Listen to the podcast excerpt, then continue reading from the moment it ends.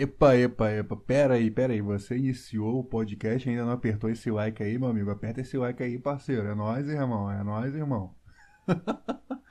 é isso aí, meus amigos, aqui é o Sherlock Holmes e vamos iniciar esse podcast, mas é isso aí, cara, não esqueça de apertar esse like aí e escutar até o final, que eu tenho uma mensagenzinha bonita do meu coração para vocês.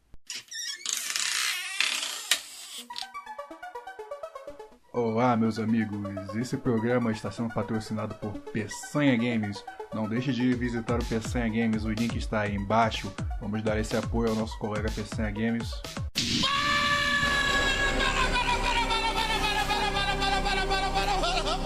Parou, parou.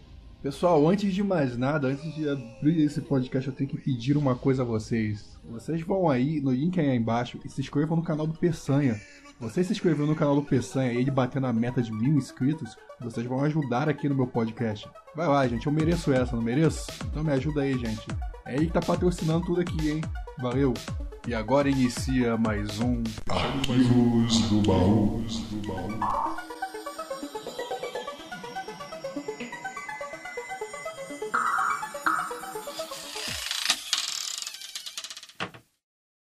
E noventa e sete. Manhã de sol. Rua de subúrbio ferroviário na zona norte do Rio de Janeiro. Dois carros em comboio param junto à calçada. Seus seis ocupantes desembarcam. Os homens caminham em direção a uma agência bancária. É, companheiro. Tá osso hoje. Falou que a vida é fácil. Tá no trabalho. Logo, logo. E a tua vida como anda? Vai melhorar agora. Segurança de pé na porta do banco volta-se ao grupo. Os homens apertam o passo. Um deles saca um revólver. Bom dia, senhor. Silêncio e cooperação nessas horas são fundamentais. Por favor, a senhora poderia encher minha bolsa? Atenção todo mundo! Isso aqui é um assalto! A gente não precisa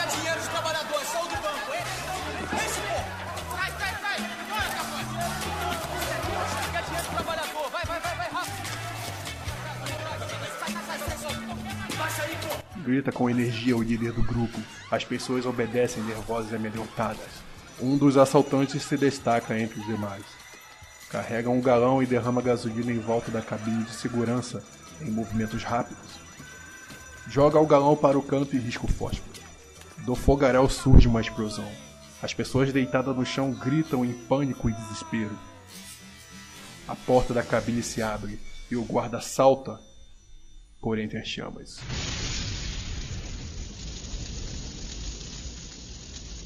Daí por diante, todos os guardas são rendidos e dentro de quatro minutos é finalizada a grande operação.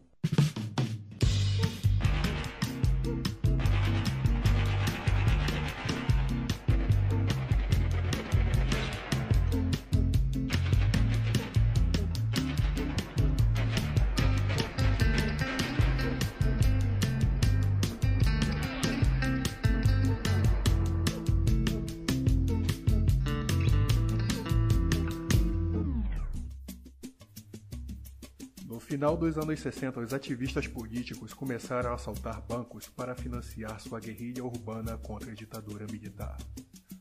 Os bandidos comuns viram que o negócio dava lucro e entraram para o ramo. Diante do número de assaltos, o governo decidiu enquadrar todos os ladrões de bancos na Lei de Segurança Nacional. Não importando se o grupo tivesse ideologia política ou não, o ato contínuo mandou todos os assaltantes de bancos, integrantes de organizações políticas clandestinas e os chamados bandidos comuns para o mesmo presídio, o Instituto Penal Cândido Mendes, na Ilha Grande.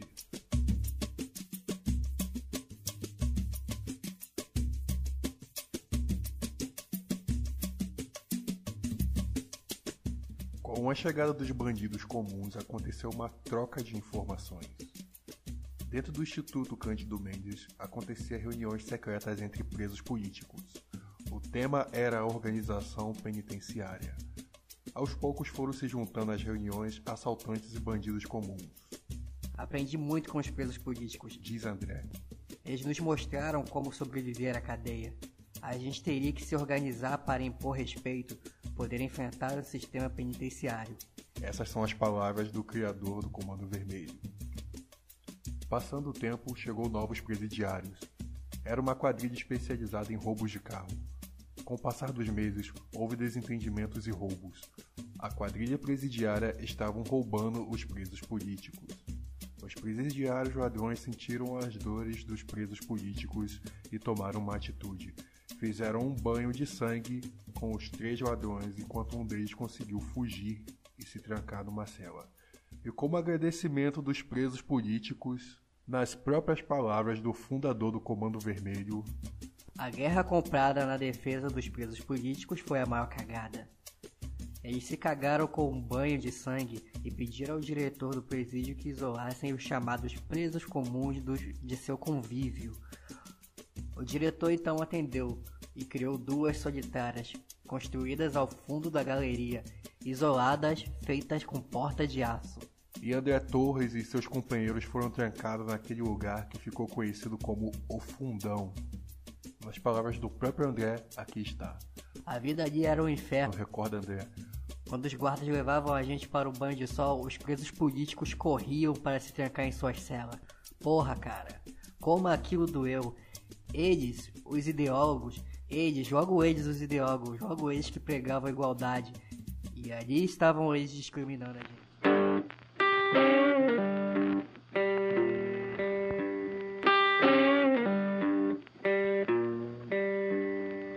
Como começou? A Falange Vermelha ela começou roubando para roubando para poder ficar de bem com a comunidade. Eles queriam ter o respeito da comunidade e queriam ter dinheiro. Eles começaram aos eles começaram aos poucos e não foi é, traficando como a maioria pensa ou então pode ler no Wikipedia ou qualquer outro lugar não. A Falange Vermelha ela começou roubando, né? ela roubava botijão de gás, eles roubavam é, carro forte que saía do Rio e ia para Santos, pegava a estrada de Santos, roubavam os carros quando saía da Casa da Moeda, aqui no Rio de Janeiro. Então esses eram os furtos prioritários da, da Falange Vermelha. Logo em seguida, lá para a década de 80, né, foi quando começou a se formar mesmo o Comando Vermelho. E aí o tráfico começou a pegar mais pesado. E dentro do próprio Comando Vermelho surgiu o terceiro comando, que fazia frente, queria traficar coisas mais pesadas. E logo em seguida, de dentro do terceiro comando, surgiu a ADA, que no caso é a ADA para alguns, ou então ADA para outros, né? Que eram, eram os moleques que. Os moleques que eram recruta do terceiro comando. A molecada que era jovem, então eles queriam é, ter alguns morros e o terceiro comando deixava as favelas pequenas, só tomava conta dos complexos e as favelas mais distantes, os morros mais distantes, ficava por conta realmente da ADA. E os moleques da ADA foram, foram crescendo em si, né? E passaram a assumir alguns complexos, em alguns lugares são divididos, não se falam terceiro comando com ADA, e em outros lugares se falam. Logo em seguida surgiu a milícia, que é o que vocês veem hoje aí. A milícia ela não aceita o tráfico dentro da favela. Já morei em favela de miliciano. Não pode ter tráfico. Se tiver tráfico, leva muita porrada. Que o usuário de droga apanha muito. Porém, é, é aquela situação. Tudo precisa ser comprado na mão do miliciano. É, desde o gás, tudo, o mercadinho, tudo pagam. É, tem que pagar o suborno né, que eles chamam de segurança, tudo, tudo vai para a mão deles. Então, o que acontece? A favela que tem mili- miliciano, infelizmente, ela se torna vazia e o comércio se torna escasso, porque a taxa deles está ficando cada vez mais alta. Infelizmente, todo mundo precisa ganhar dinheiro, ou felizmente, né? E prefere se retirar, entendeu? Por isso a milícia ela se enfraquece muito fácil. Já o comando vermelho é diferente, são os caras mais. São os caras mais assim, é. pouco foda-se, entendeu? Eles não se metem na vida de ninguém, dentro da comunidade, não quer saber de ninguém, eles só querem vender as paradas deles e tem de ganhar o dinheiro. Tu não vê nada, a realidade é essa. Tu não, X9 não se cria, não tem papo torto, não tem disse-me-disse, e o terceiro comando é pior ainda. O terceiro comando é muito, muito frio, são os caras mais sanguinários, a realidade é essa. Quando eles tomam a favela, a maioria das facções faz isso, de expulsar, né? Mas eles expulsam mesmo sem pena, são pavio curto, a realidade é essa. O terceiro comando é pavio curto. A ADA, infelizmente, muita molecagem. Os caras se metem em problema de família. Como tem muito moleque novo, gada muito pra mulher. Gada e gada muito mesmo, muito. É muito fácil pegar esse moleque porque qualquer, qualquer moleque passa, eles olham, eles mexem. São abusados. Também estragam bastante o comércio porque, infelizmente, eles gostam de pegar as paradas de graça. E aí fica difícil, né? Porque o comércio também precisa sobreviver. Eles deixam funcionar, não cobram nenhum tipo de suborno, mas chega ali na Dona Maria e fala: pô, Dona Maria, pô, você pode nos ver 4 quilos de queijo aí? Pô, é pra gente, né, Dona Maria? Pô. Aí a Dona Maria vai lá, fatia 4 quilos de queijo, 4 quilos de presunto, e eles levam lá para poder fazer a festa e tudo. Então chega no mercadinho, pô, pra comprar uma carne, não comprar, né? Pô, aí, fortalecer lá a comunidade. Pô, tem como você me ver aí, me ver aí a carne aí do churrasco, mas você pode colar lá junto, entendeu? Cola lá junto com a gente. O dono do mercado vai fazer o quê? Vai colar, vai subir na favela? Não vai subir na favela, né? Então, o que acontece? Infelizmente, ocorre que o cara se sente obrigado a doar a carne. Isso vai fazendo falta no estoque, então quando se troca a milícia por, por ADA, o ADA, é tipo, só tá trocando de o, o miliciano de pedir o dinheiro, que o miliciano ele pede o dinheiro, mas ele não ele não pede ele não pede o alimento, ele não pede essas coisas. Já a ADA ela pede o alimento, mas não pede o dinheiro. Claro, né?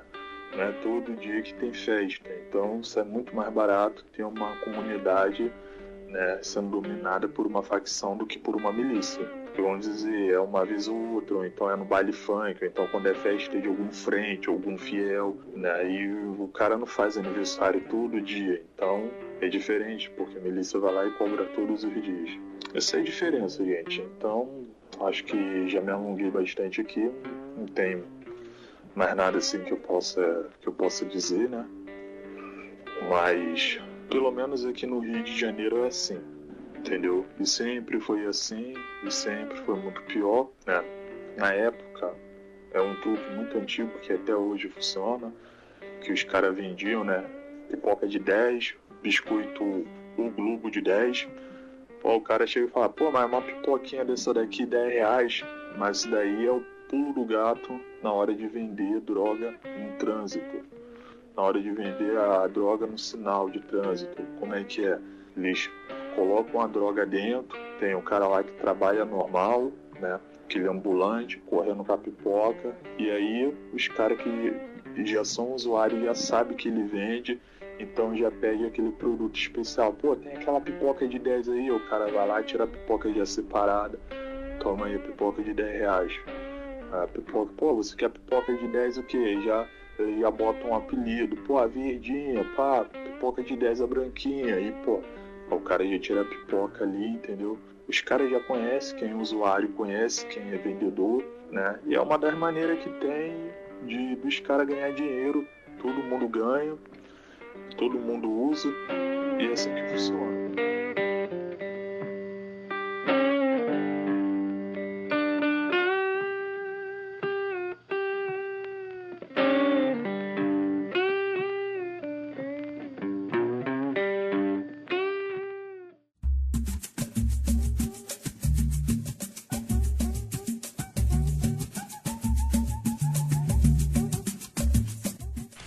Vítima é esse homem caído no chão.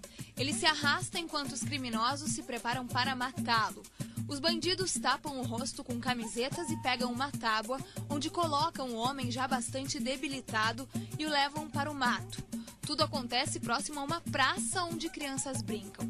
Os assassinos carregam pneus.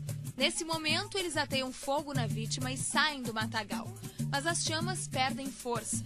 O homem vai se arrastando pelo chão até que os delinquentes percebem que ele sobreviveu, juntam pedaços de pau e espancam a vítima ali mesmo no meio da rua.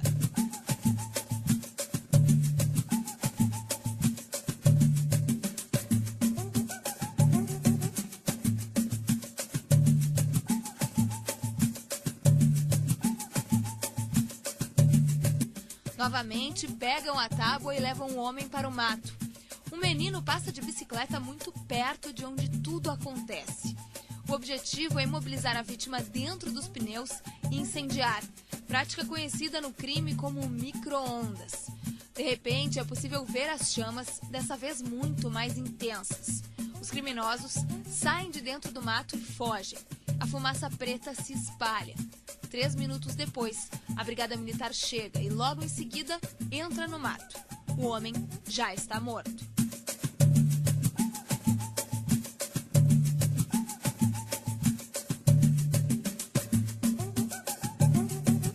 E a polícia encontrou na tarde de hoje, em Alto Longá, o jovem, o corpo do jovem executado, segundo a polícia, após fazer elogios em vídeos ao PCC.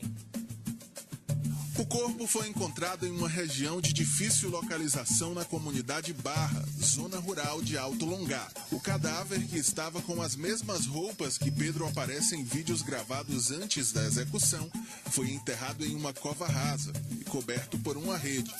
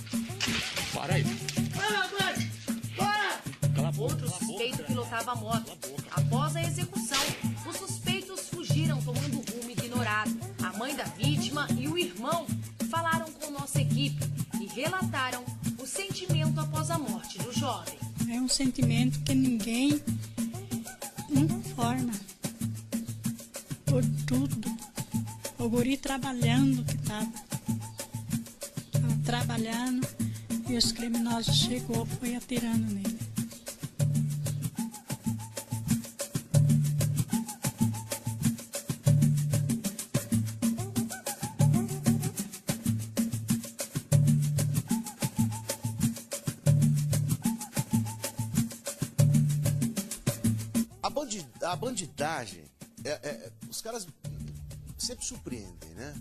A ousadia, né? Cara de pau. E agora deram para filmar os crimes e postar nas redes sociais execuções. Dois rapazes acabaram presos depois que postaram uma morte, uma execução em que eles cometeram. São imagens fortes. O repórter Lucas Rocha chega agora ao primeiro impacto com todos os detalhes desta história. Coloca na tela 752.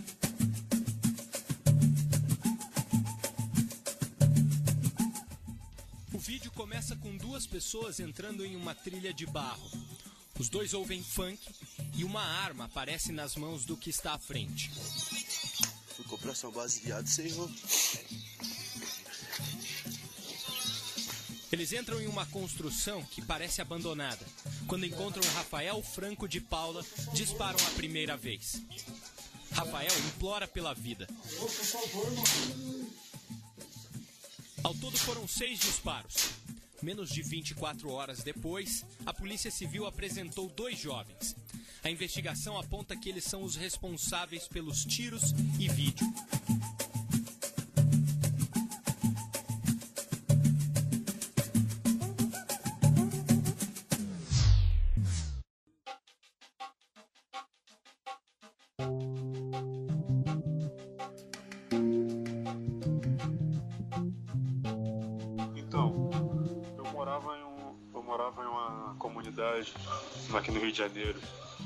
Chamada Há um tempo atrás não era tão perigoso, hoje em dia já é bastante perigoso. Tem guerra de tráfico direto, entre outras coisas relacionadas ao crime organizado. Eu não posso citar algumas coisas aqui, é, referente a facções, mas é aquela que usa vermelhinho. Pô, já ah, alguns amigos de escola meu naquela época, pô, via nisso uma coisa boa, né? Entrar pro tráfico e tal, ser bandido, andar de moto, arma. Passado o tempo, alguns foram se perdendo mesmo, entrando por essa vida. Não dá outra, né, cara? Você mata ou você morre. Não, não adianta. Uma vida que pô, você leva, mas não, não te traz nada. É só perda. Então, eu recomendaria que as pessoas nem pensassem em entrar nessa vida. É uma coisa horrível. Eu mesmo já perdi familiares com, com isso, tenho familiares que hoje em dia estão na, na, presos, né? Devido a essa ilusão. Alguns amigos meus nessa de entrar foram para, sei lá, invadir algum lugar, ou às vezes até a polícia mesmo vinha e de noite passava os caras, sem mais nem menos. Sem mais nem menos não, né? Eles estão no erro. Mas, pô, pra mim isso aí não vale nem a pena. Eu mesmo perdi um primo meu porque ele tirou uma, uma simples foto dele mesmo direto pra parede. O tráfico foi lá, pegou ele e matou ele de porrada. Espancaram ele até ele morrer. Então, isso é um dos, um dos relatos que eu tenho sobre aquele Rio de Janeiro e o crime organizado. Não tem nada de. Não tem nada de bom nesse lugar. Rio de Janeiro é lindo, mas porra, te contar, não é para amadores não.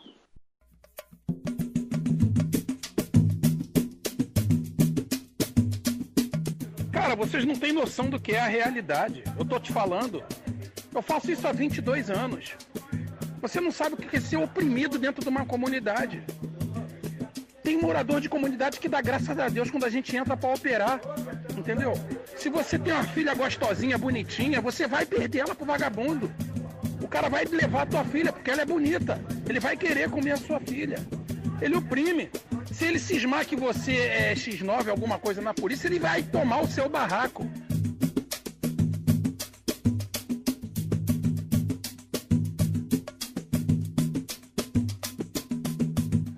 Quantas vezes, cara, eu já vi isso na minha vida, eu já presenciei um morador de comunidade olhar para nossa patrulha e chegar a chorar emocionado porque a gente chegou num momento que estava crítico.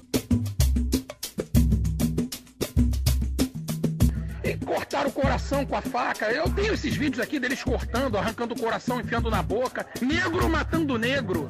A moda agora, né, falar que os negros morrem um traficante arrancando o coração do outro e fazendo vídeo, botando, abrindo as tripas, entendeu?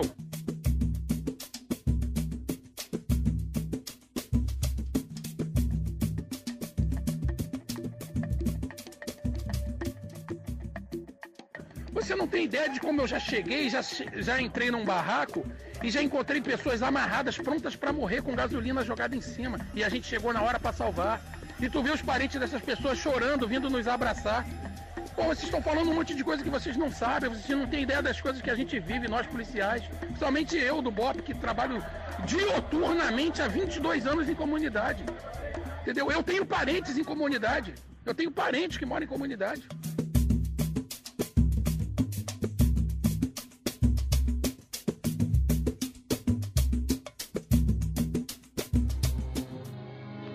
Sou cria do morro.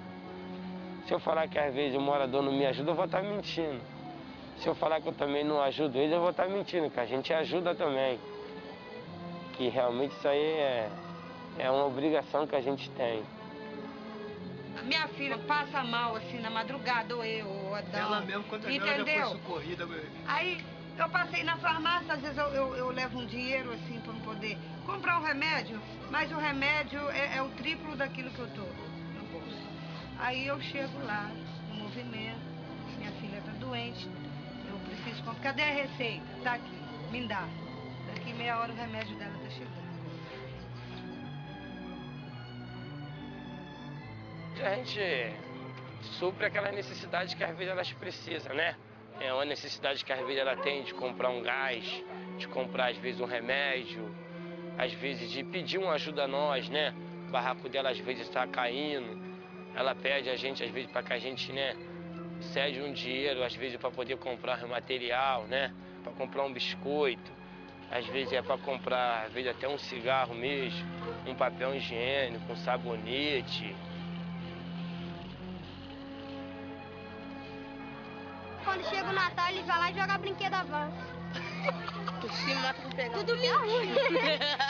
Aí matar, hein? Eu acho que o- o- a maioria do morro fica é, do lado do pessoal do movimento aqui do morro. Falhasse o morador no morro, o enterro quem faz é nós.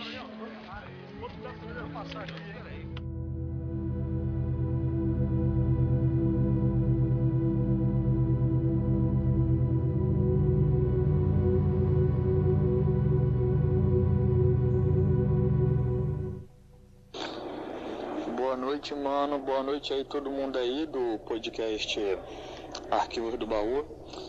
É, meu nome é.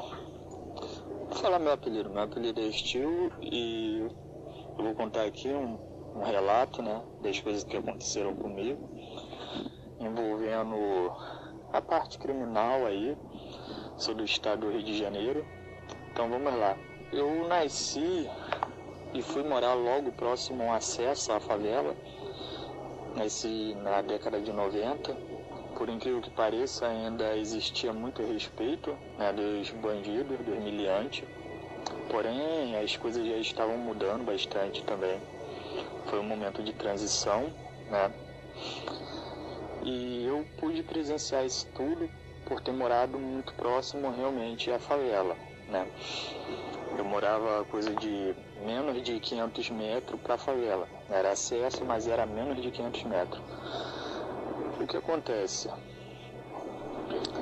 Fui morar nessa, próximo dessa favela e pude presenciar várias coisas que são horríveis, né? Primeiro que quando eu tinha por meus 5 anos de idade, de 4 para 5 anos de idade, eu presenciei um rapaz que vinha fugindo da polícia. A polícia na época, a maioria das casas eram de telha, então como é, eu vim de uma família é, humilde, então a casa também era de telha, né? E o rapaz vinha fugindo da polícia e eles vinham fugindo que nem gato, né? Pulando em cima das telhas, mas eles já sabiam o lugar certo. Só que dessa vez o, a polícia conseguiu acertar através do helicóptero, conseguiu acertar o rapaz que estava andando em cima da telha. E ele escorregou e caiu dentro da minha cozinha. Na época foi horrível, o cara com a perna sangrando e foi um momento assim ruim para quem nasce no Rio de Janeiro é assim que começa, né? Então fomos obrigados, querendo sim ou não, né, a manter o rapaz ali, não é um rapaz, um bandido, né?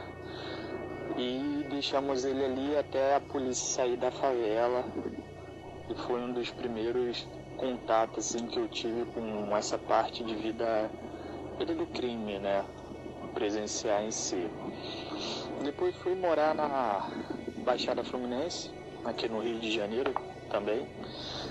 E presenciei outra situação. Aí foi quando eu comecei a perder alguns amigos, né, por tráfico de droga.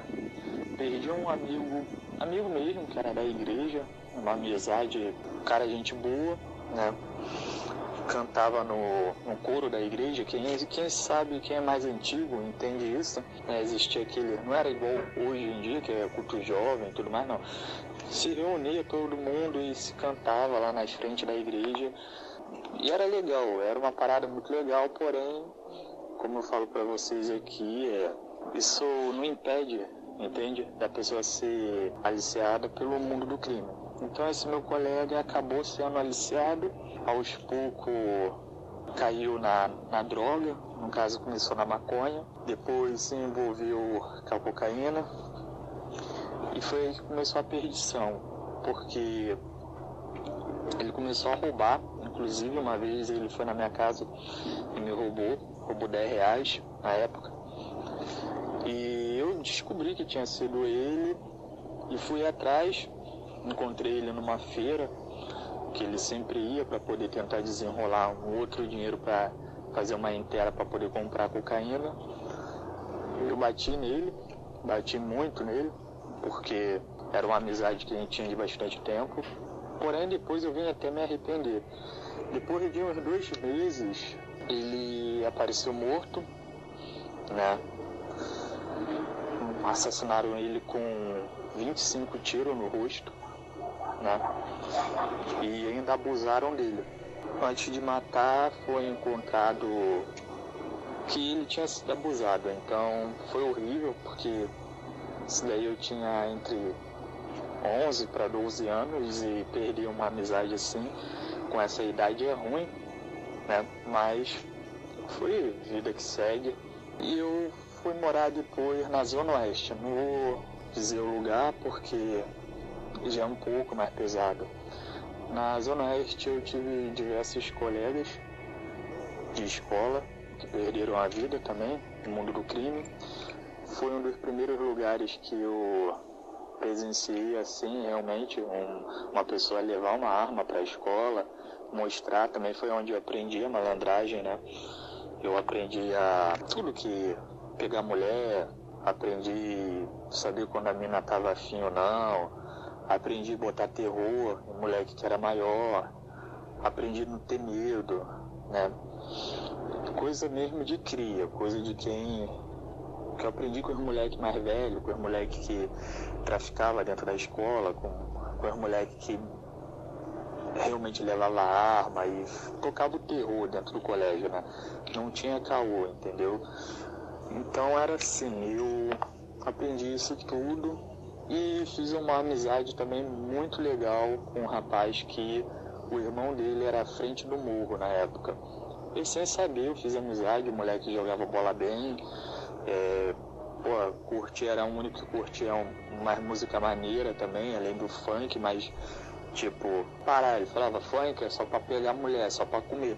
Tu não vai comer mulher ouvindo rock, você come mulher ouvindo funk. Você pega uma mina você botando funk para poder tocar, entendeu? Rock não vai, você não vai catar ninguém. Realmente é verdade, mano. Essa é a realidade. É, onde que tem mulher no funk. Rock não tem mulher. Raramente, entende? Foi ter bem depois, mas continua assim, cara. É, a mina ela quer mexer a raba. Para mexer a raba, o, o rock não presta para isso. Então, ela vai ouvir um funk para mexer a raba. E eu fiz amizade com esse rapaz, era gente boa, diferente do irmão dele. Eu não sabia que o irmão dele era frente do morro. Ele soltava pipa até que um dia eu conheci, ele falou, pô, meu irmão dele, conversou comigo, pô, você sabe onde que tá o fulano? Eu falei, pô, desceu aí, né? E eu fiquei meio assim, pô, porque o dono do morro tá falando comigo? O que, que esse cara quer comigo? Ele veio assim, chegou, falou na maior naturalidade, sabe, sem, sem nenhum freio, assim, moral, entendeu? Porque né, antigamente eles sabia tratar, assim, era diferenciado, eles só tratavam com uma certa intimidade, assim, sem um freio mesmo, quem eles, tipo, tinha como amizade, entendeu? Quando não era amizade, eles falavam, chamava pelo nome, ou então falava, ei moleque, tudo bem? Pá, pô, você viu aí? Falou, não, ele já veio falando aí, já veio, sabe, de um jeito assim desenrolado, conversando desenrolado. Aí ele, pô, dá papo aí, meu irmão, tudo meu irmão, pá. Aí eu, pô, disse aí, foi pegar pipa e tal. Aí ele, pô, quer uma pipa pra tu também? Pô, quer linha? Eu fiquei assim, falei, pô, o que esse moleque quer? Falando assim comigo, que dono do morro falando assim comigo, ele, pô, não, vou foi, me deu assim, vai lá, vai lá, pega um cerol pra tu. Aí, na época eu fiquei assim, com medo de aceitar o dinheiro, aí depois o irmão dele que estudava comigo falou, pô não, vou tratar ele como R, né? Pô, o R é. é meu irmão. Aí eu fiquei assim, falei, caraca, cara, mas é diferente, pô. Tipo, fiquei meio imaginando, porque o meu colega era era estudioso, dedicado.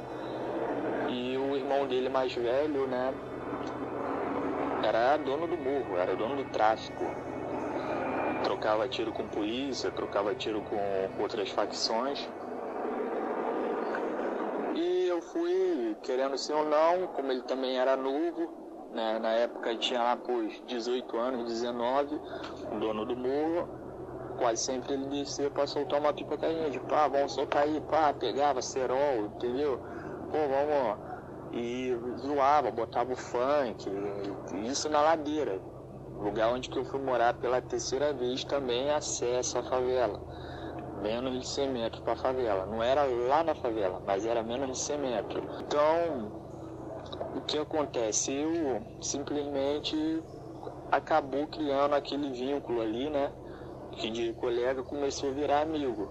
Então, pô, quem não quer um moleque novo, né? Na, na época eu tinha lá também por 13 anos, pô, vendo várias minas subindo, carraba tudo do lado de fora, pô, tá andando ali junto com os caras, né? Eu não frequentava o mesmo lugar, mas ele só de soltar uma pipa, pá, as minas já davam uma moral, entende? A mina já te olha de maneira diferente, ela já olha para você com mais respeito, né?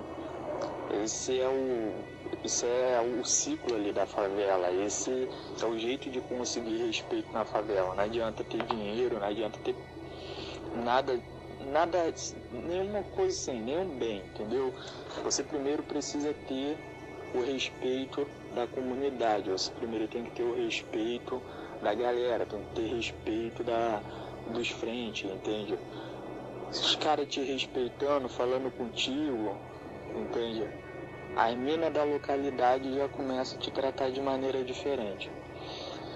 E eu, pô, comecei a ver mina mais velha dando mole pra mim, pô.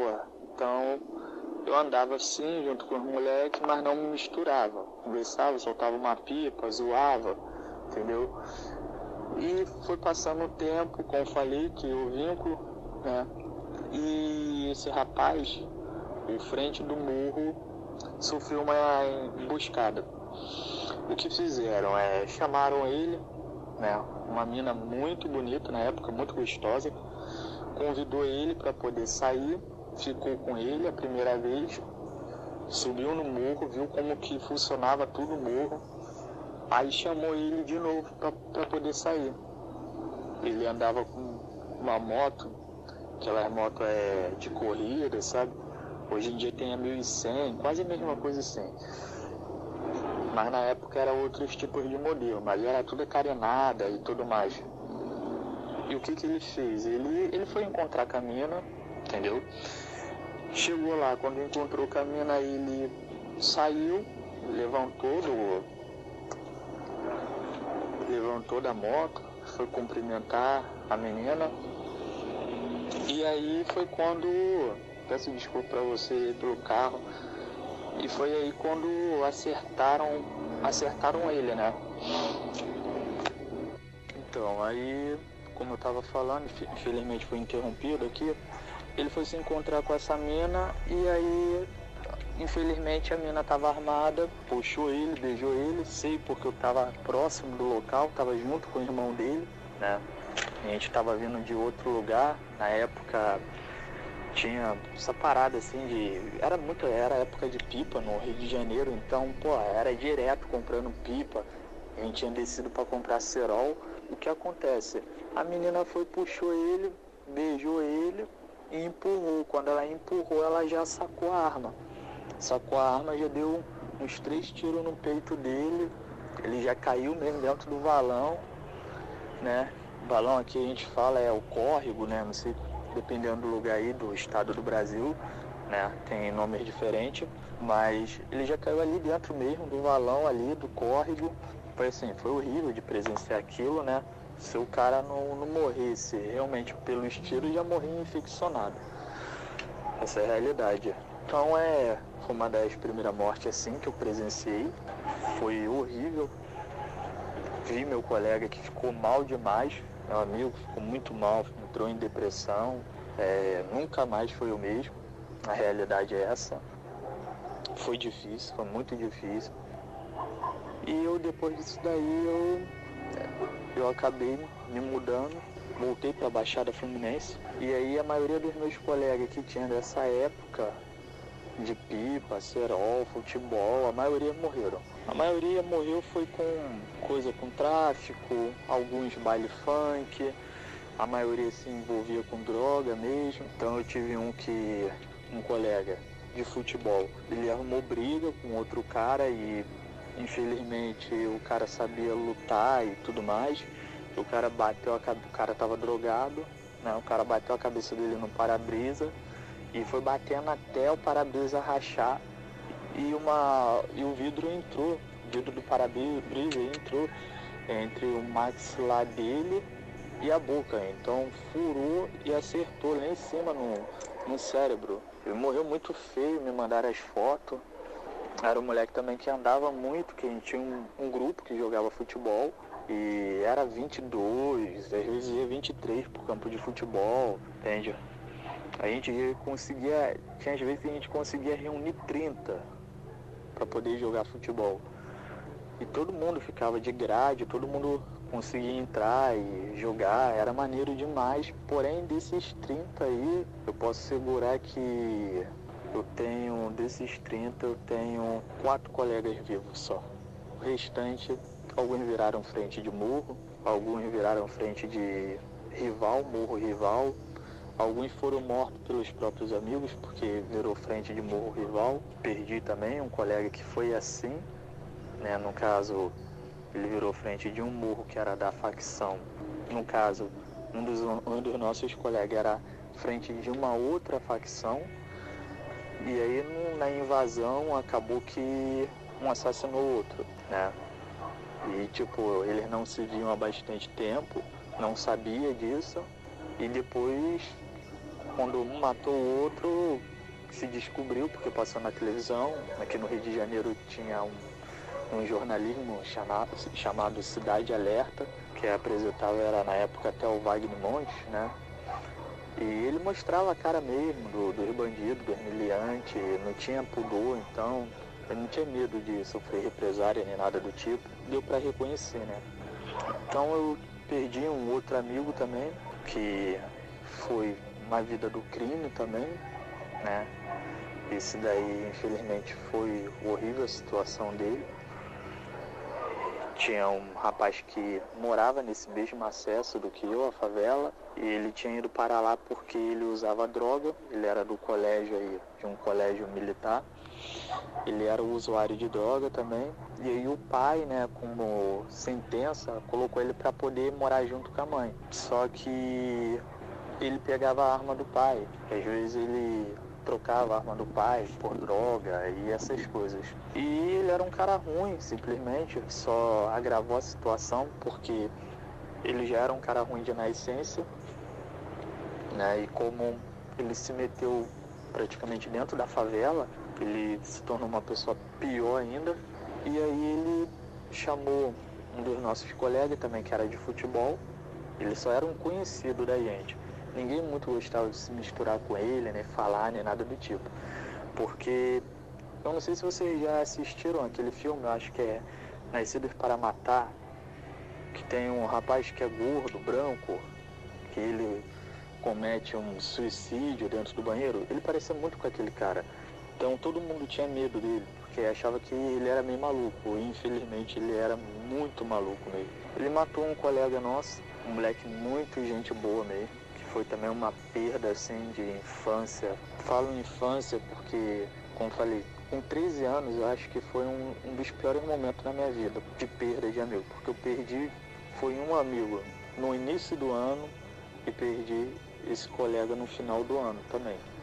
Querendo ser ou não, era um amigo porque jogava futebol e tudo. E ele foi na casa desse moleque, então ele foi na casa desse rapaz, do Hélio, e infelizmente o Hélio, o moleque, foi assassinou ele lá, entendeu? Enrolou ele no tapete, guardou ele dentro de um barril, na época, secou o sangue que estava na, na varanda. Ele teve ajuda de um outro moleque, que eu não vou mencionar aqui porque eu ainda tenho contato de. Assim, o moleque ainda tem acesso a algumas pessoas da, da minha família, então não vou estar mencionando. Mas ele teve ajuda de um outro moleque lá. Infelizmente saiu impune, né, como o Brasil é. Ele conseguiu vender a arma para os bandidos. Quando os bandidos foram cobrar, né, souberam da situação, foram cobrar. Já era tarde demais. Foi uma perda, foi uma perda horrível. Tenho até hoje noticiário. Na época foi muito sinistro isso. Então é isso, gente. É, a vida na, na favela é desse jeito. A vida é próximo crime é desse jeito. O que eu conheço do crime no Rio de Janeiro, tive alguns parentes envolvidos, tive um tio que foi envolvido, né? chegou a furtar na época, era ladrão de banco de carro. É, chegou a participar dos roubos, que era da Falange Vermelha, o atual Comando Vermelho. Né? Tive conhecido, que era do meu pai, que foi preso também, fazia roubo pela Falange Vermelha. E também tive foi um conhecido, entre aspas, porque é pai do meu primo, que veio sair faz pouco tempo. Ele também fazia furto, ele também era da antiga Falange Vermelha, que depois virou o Comando Vermelho.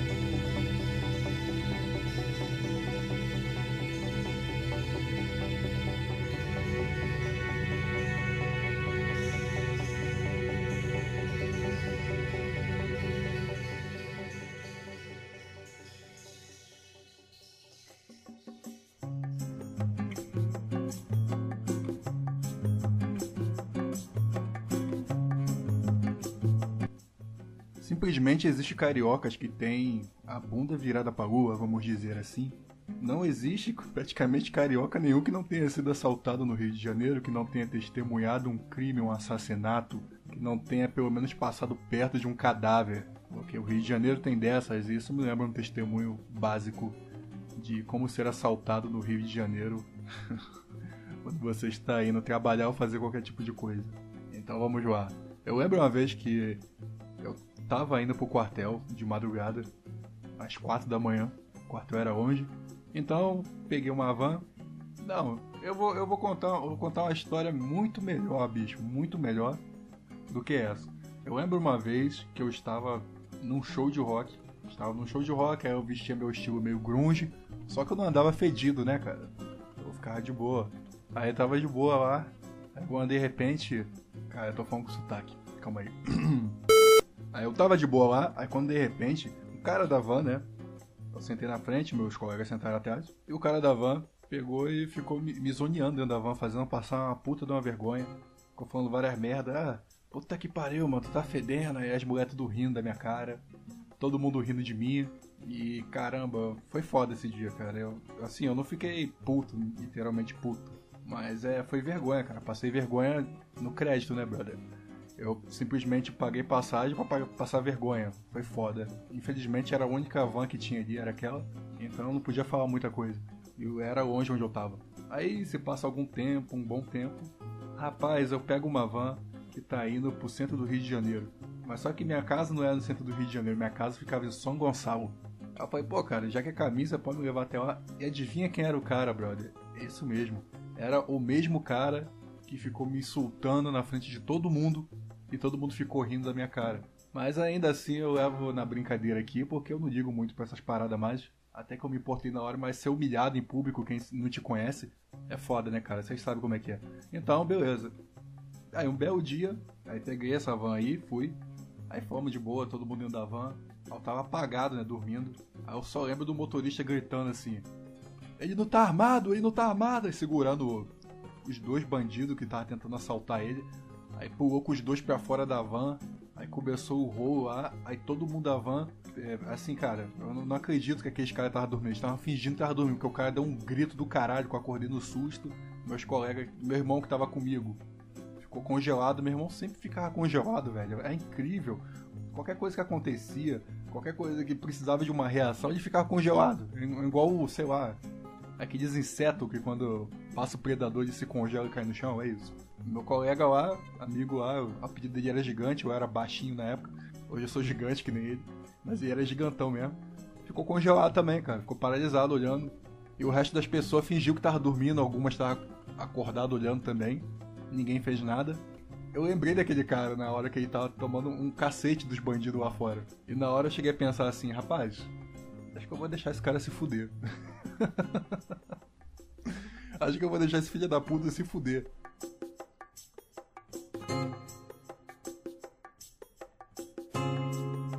Mas aí, cara, ele tava apanhando tanto que, brother, eu fiquei com pena e ninguém da van não fazia nada. Aí eu, eu só fiquei com pena mesmo porque a mulher dele que tava com ele começou a chorar, por favor, ajuda ele, ajuda ele. O pessoal não fazia porra nenhuma da van, todo mundo paralisado, congelado. É isso aí, cara. No Rio de Janeiro é assim, é, é lobo e ovelhas, entendeu? Ovelhas, o cara são tudo bando de ovelha. Só trabalha na covardia mesmo, quando é pra pegar um cara, quando é pra deixar alguém. Lá no Rio de Janeiro é muito comum isso aí, mas aí quando o cara tá armado, fica tudo ovelhinha. Não fica o gadão brabo, não. Então todo bando de ovelhinha covarde lá, fingindo porra, fingindo ouvir a mulher. E, cara, mesmo assim, mesmo não sabendo se os caras estavam armados ou não, eu me levantei e fui na direção. Cheguei, qual foi, maluco? Eu gritei com o cara, né? Na gíria mesmo. Qual foi, maluco? Ele, para aí, caralho, para aí, gritando comigo. Para aí, eu tô, tô armado. Aí não, aí não sacou arma nenhuma, ele só botou a mão embaixo da camisa assim. Aí eu gritei pro pessoal da van, falei, como é que é, o cambada de pau no cu? Vocês vão ficar olhando o cara apanhando lá? Porra dos caras não tá armado, não. Aí quando eles, quando eles ouviram isso, aí todo mundo levantou, todo mundo foi macho, todo mundo levantou. Aí os caras estavam batendo nele lá na, na poça de lama, o cara tava apanhando igual um porco. Os caras foi correr, foi, foi embora correndo, né? Na hora que eles foi correr, sendo que um deles parece coisa de filme. Sendo que um deles tava correndo, aí voltou no meio do caminho, ainda deu um outro chute na barriga dele e saiu e voltou. O cara caiu no chão, deu um saco de bosta. e eu fui lá, ajudei o cara a levantar. E depois disso, o cara tava dentro da van gritando pra caralho, o cara tava muito puto. Que porra de brasileiros são vocês? Que brasileiros são esses? Os caras estavam nem armados! Os caras estavam me batendo vocês olhando! Sei o quê? Eu cheguei pro meu parceiro lá, amigo, vamos fazer o seguinte, parceiro. Gente vai soltar no próximo ponto que a gente tiver aqui que esse cara vai bater com esse carro aí. Cara, ele parou no ponto certinho onde, onde era minha casa e meu parceiro soltou lá, meu irmão parou lá, ficou o pessoal da van lá, beleza. Cara, não adianta da parte do, dos caras, da, da nada, porque os caras. Como é que você vai saber? Entendeu? Tudo preto. tudo igual, mano. Olha, cara, negro e japonês são tudo a mesma merda. Entendeu? Como é que você vai identificar um japonês? Você vai lá no Japão, é tudo igualzinho. Aí você vai negros. Tipo, você tomou um assalto no escuro lá, ninguém tá vendo o rosto do cara, é tudo igual, velho. Então como é que você vai saber quem é? Não tem como. Então é isso, não, não é racismo, pô, eu sou preto também. Eu sei que eu posso ser confundido na rua. Olha, foi ele que me assaltou, tem certeza, foi ele. falei, não, cara, não fui eu, não fui eu. Entendeu? Já aconteceu isso com um cara lá que trabalhou na novela da Globo. Cara trabalhava na novela da Globo e foi confundido, porra. Porque ele era negro e o outro cara que assaltou era negro. Tinha a cabeça raspada igual a ele. Porra, cara. Fazer o quê? Tudo igual, bicho. Então eu acho que é perca de tempo. Você vai acabar prendendo o inocente. É isso que você vai fazer. Porque você não acha mais esse tipo de gente. Não acha. Então, ah, vendo lá, pra você ver como é que as pessoas são muito covardes. Meu irmão, inclusivemente, foi muito covarde. Eu, eu achei muita covardia da parte dele. Ficou congelado, não fez nada. Fui o único que reagi. Mesmo sem condições nenhuma, podia tomar um tiro, mas ainda assim eu, eu reagi, não sei porquê. E o que acontece? Meu irmão, enquanto tava confusão, a bagunça, caiu um monte de dinheiro no chão. O que, é que meu irmão fez? Ele catou o dinheiro todo que tava no chão, as moedas todas e botou no bolso. E se achou o cara da vantagem. Eu não falei nada, entendeu? Mas eu acho que isso aí foi uma puta covardia. Além dos bandidos lá ter roubado o cara, tentado roubar o cara. Uma covardia do caralho. O cara apanhou. Apanhou também, eu achei que. Sei lá. Eu ajudei, mas eu deixei ele apanhar um pouco também. Porque ele me sacaneou. É isso aí, esse é meu relato de assalto. Eu tenho mais uns aí, relato de assalto, mas constante vai vindo aí o podcast, constante vai vindo os relatos, eu vou falar aqui no fundo. É isso aí, e vamos lá.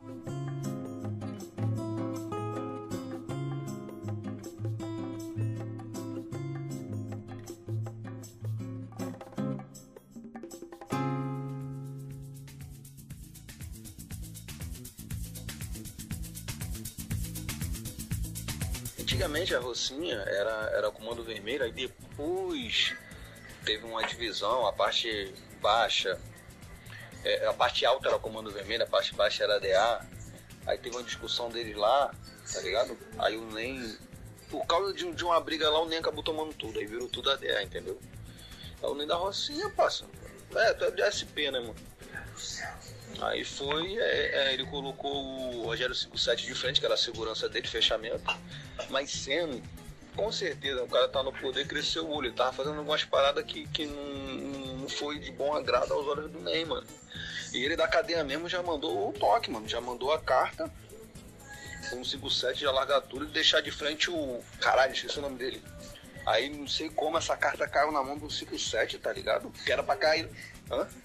Caiu na mão dele primeiro. É, caiu na mão dele primeiro. Não era pra cair na mão dele, não, passa. Tá ligado? Aí ele foi, quebrou o maluco, era fechamento do NEM, mano. Aí ele ficou invicto. Aí ele tentou fechar com o TCP, TCP não abraçou o papo, porque a DA e TCP sempre teve quase o mesmo pensamento, tá ligado? Em algumas comunidades eles, eles tinham uma rincha, trocava tiro, mas não era sempre. E aí ele pulou pro Comando Vermelho. O Comando Vermelho abraçou, que o Comando Vermelho é, é, só visa território, né, mano? Hoje em dia não quer saber mais de, de histórico de porra nenhuma, tá ligado? Não tem lealdade, é um pula-pula da porra, é um do comando pulando pra do DEL pulando pro TCP, um, tá uma bagunça do caralho hoje em dia. E aí agora o Arroceia é Comando Vermelho, pô, tá ligado? Aí o Rogério 57 deu golpe de Estado no bem, né, mano? E agora praticamente a DA acabou. Tem três comunidades aqui no Rio que é a DA, tá ligado? O resto é TCP. E o TCP agora fechou com a milícia. E eu sabia que ia dar merda, porque a milícia, meu parceiro, só quer saber de lucro, não quer saber de nada não, tá ligado? Aí, aí a milícia fala que estão extorquindo, extorquindo muito morador, tá ligado, mano? Porque se o gás é 40, mano, a milícia quer ganhar em cima e, porra, de 40 já pula pra 60. Isso eu tô jogando por baixo. Tem lugar aí na Zona Oeste aí, mano, que o gás tá sem conto, velho. Tá sem pila, mano. Você é louco, passa. Aí praticamente vamos supor. Eu te dar um exemplo. Vamos supor ali que a Lorena ali, no SP, a milícia toma tudo. Mas ninguém é dali da Lorena, passa. Ninguém, ninguém, ninguém. Os caras é de fora. Então, assim, quando, quando é bagulho de, de comando vermelho, TCP e ADA, tem um histórico, tá ligado? A tiazinha já te viu pequeno, teus parceiros já te viu pequeno, já teve um contato, o caralho a quatro. Aí tem um desenrolo. Milícia não, passa, não te conhece, não quer saber de nada. Se vacilar é bala, não tem desenrolo e é eles que mandam. O bagulho é muito louco.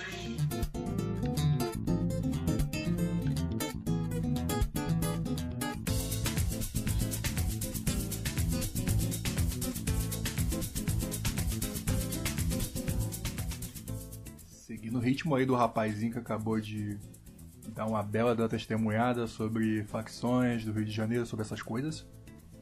É, cara, eu tenho uma história para contar em relação a isso, que aconteceu faz muito tempo.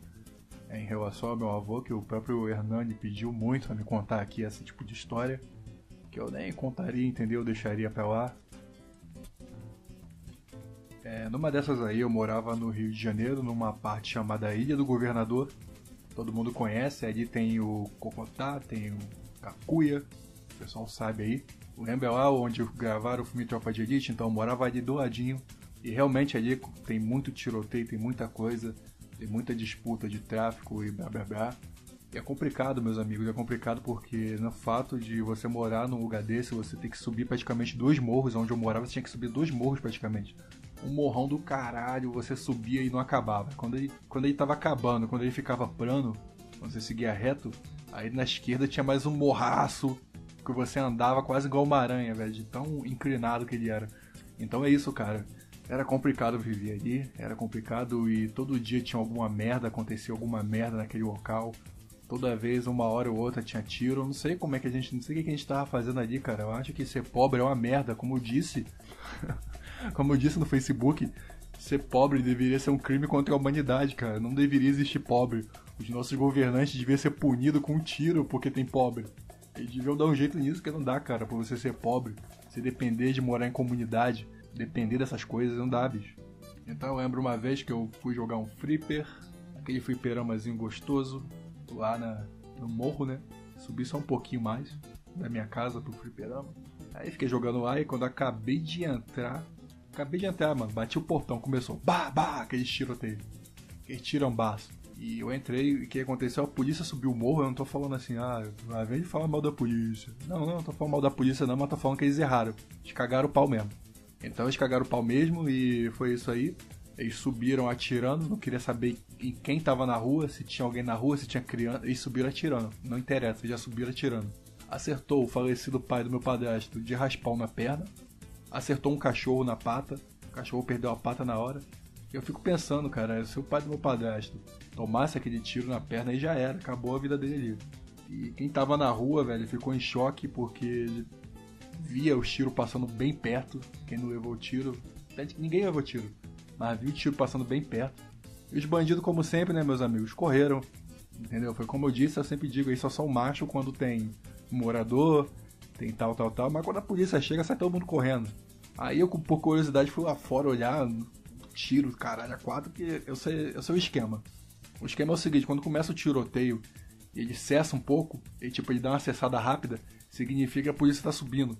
Que a polícia já passou do seu portão. Então eu fui e olhei, olhei, dava pra ver, cara, de policial camperando, camperando mesmo, literalmente camperando é, os predinhos, né, que tinham as casas de dois, dois, três andares. Aí camperando essas casas aí, enquanto os outros iam na frente, assim, correndo. Esses caras correram, e eu digo assim, brother, a polícia não quis saber. A rua lotou de gente depois, ficou muito puta, a polícia deu a volta pelo outro lado do morro, pra não encarar. Isso aí foi uma cagação de pau. Podia ter sido eu a ter tomado aquele tiro, a ter tomado um tiro no meio daquela confusão lá, se confundido. Podia ter sido eu, isso aí foi preocupante. E eu acho que todos são vilões, cara. Todos são vilões. Não adianta você falar que, tudo bem, tem gente que entra pra essa vida bandidagem, mas entra lá pra vender os bagulho e tal, eu acho isso errado, acho sim. Não vou concordar com isso. Mas muitas vezes o cara é gente boa, o cara não mata ninguém, o cara não rouba ninguém, o cara que só vende a parada dele. Mas mesmo assim é errado. É errado pra caralho. Acho que você não deveria vender esse tipo de merda que estraga a vida das pessoas. Tem famílias estragadas aí com de droga. Vocês sabem muito bem disso. E outra coisa é policial, cara. Você ser policial e fazer umas borradas dessas. Você... Eu sei que você já tá meio de saco cheio da sua profissão. Já tá de saco cheio de subir em morro. Talvez tomar um tiro de surpresa. Mas você também não pode sair atirando no meio de todo mundo sem querer saber de nada. Se é que vocês me entendem. E é isso, cara. E isso me lembra muito bem uma história muito boa que envolve meu avô e o Hernani pediu para me contar aqui e foi isso aí. Eu lembro quando eu era criança, eu e meu irmão, minha mãe tava descendo a gente no morro para poder ir pra casa do meu avô. E quando a gente tava descendo, tava subindo. É... tava subindo um monte de policial, cara. Armado até os dentes. E quem tava ali, bicho? Meu avô, cara. Meu avô, meu avô tava ali. A gente olhou pra cara dele, olhou pra nossa cara e não falou nada, subiu. Sendo que ele subiu, quando ele subiu, ele chegou lá. Eu não sei como, que mágica que ele fez, que é muito difícil, cara, você pegar bandido no, no morro assim. Os bandidos te vê primeiro, sempre tem alguém avisando. Não sei como ele conseguiu.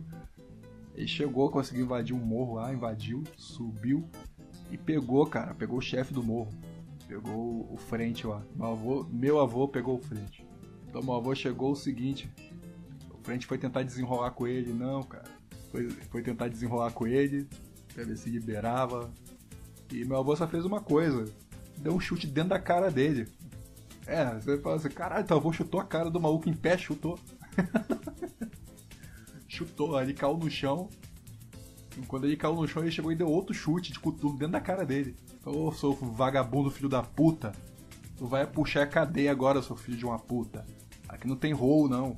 Entendeu? Aqui não tem safado, não. Safado aqui não se cria, não. Foi mais ou menos as palavras assim que ele disse que falou. Isso que meou, meou a boca do cara. E prendeu. Eu vou embora, cara. E, e foi incrível isso aí, que eu morava lá e os caras não sabiam que o cara que prendeu o, o chefinho do morro lá era meu avô. Então nunca falei disso quando era criança, meu avô sempre falava, nunca fala que eu, que eu sou polícia e tal, nunca fala isso, hein. Fala na feder pra vocês. Então é isso. E meu avô seguiu a vida, cara. Meu avô, a gente tem outras histórias do meu avô que foi muito sei lá, cara, complicada. A gente morava num lugar chamado Parque União também. E a família toda morava, a família toda, todos os filhos mesmo, todo mundo, minhas tias, todo mundo morava na mesma casa, a casa era bem grande. E meu avô era PM, cara. PM. E ele. Ele trabalhava normal. E qual era a diversão do meu avô? Qual era o, o hobby do meu avô? O hobby do meu avô, final de semana, dia de folga, era o quê? Matar bandido. meu avô no final de semana ia tomar uma cerveja e, e caçar bandido. Caçar vendedor de droga. Entendeu? Caçar pelego. Esse era o, esse era o hobby dele, essa era a diversão dele. Eu acho que eu acho que meu avô era psicopata, cara. Ele só não, ele só não, saía, ele só não saía matando inocente. Porque meu avô é tipo um justiceiro, tá ligado? Vocês sabem que o justiceiro ele é um psicopata. Tem aquele justiceiro, é, justiceiro Borne, que é o justiceiro que ele vai lá pra guerra do Vietnã. Ele é um psicopata fudido, mas ele quer soltar a psicopatia dele, mas ele não quer matar inocente. Então ele vai pra guerra do Vietnã e solta toda a psicopatia dele lá no Vietnã. É tipo meu avô, cara. Meu avô ele soltava a psicopatia dele em cima dos bandidos. Eu acho que todo psicopata devia ser assim, garoto. Todos os psicopatas deviam soltar a psicopatia dele em cima de bandido, não em cima de gente inocente. Entendeu? Pegar um bandido de surpresa e é isso aí, dar uma estocada nele. Então a diversão do avô era essa. E ele veio fazendo isso há muito tempo. E um dia, cara, um dia a gente tava lá de boa dentro de casa. Todo mundo, a família unida. Chegou, os manos invadiram nossa casa. Invadiram. A bandidada entrou em peso na nossa casa. Os caras com fuzil. É, fuzil mesmo, bem pesadão mesmo. Foi lá pra pegar meu avô, cara. Eles descobriram. Caguetada. Eles só não passaram a família toda. Eles ficaram com pena, cara, porque tinha eu como criança, meu irmão, outras crianças também, minha avó. Tinha família, cara. Tinha uma família inteira. Tinha várias famílias ali dentro. Porque era um final de semana e tava todo mundo unido.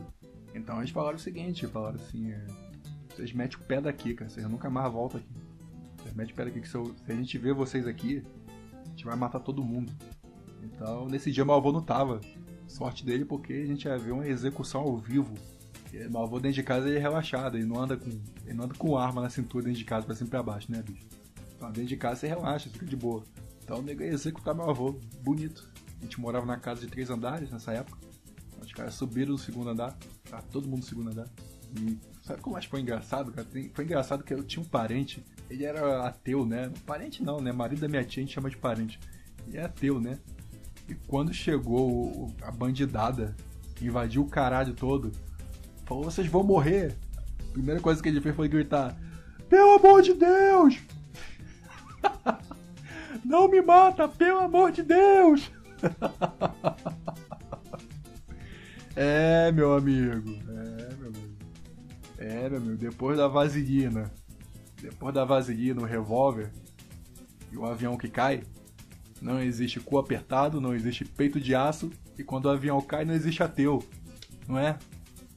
E foi isso aí, foi comédia purinha nessa parte, mas foi meio desesperador isso aí, então a gente escapou por pouco. Os caras tiveram pena da gente, porque vocês sabem, né, velho? Vocês, sabem, vocês viram aquele Beiramar lá? Fernandinho Beiramar. Vocês viram o que ele fez com a família do cara, né? Ele falou assim, ó, pode mandar matar, matar a família dele toda. Toda. O que, que a família do cara tem a ver com o que o cara tá fazendo? Mandou matar a família do cara toda, bicho. Imagina se a gente pega um- uma ordem dessa aí, não. Aí não tá lá, se não tiver, você pode passar todo mundo. Passa geral. É isso que ia acontecer. Graças a Deus, nessa época aí, a bandidagem não pegava tão pesado como pega hoje. Que não quer saber de porra nenhuma, te passa mesmo, um monte de psicopata. E é esse o relato que eu tenho sobre o meu avô, sobre a nossa moradia nesse lugar Parque União. E mesmo depois de velho, mesmo depois de velho, meu avô ficou matando bandido ainda. Meu avô matou bandido até morrer. Acredite se quiser. A última vez que eu vi, que eu ouvi falar que ele matou bandido foi que um cara tava, tava cercado pelos bandidinhos lá, cercado na casa dele, chamou, deu, deu um toque no telefone do, do cara policial lá que meu avô conhecia, que era filho de outro policial que trabalhou com ele. Aí chegou e falou que o cara tava cercado lá.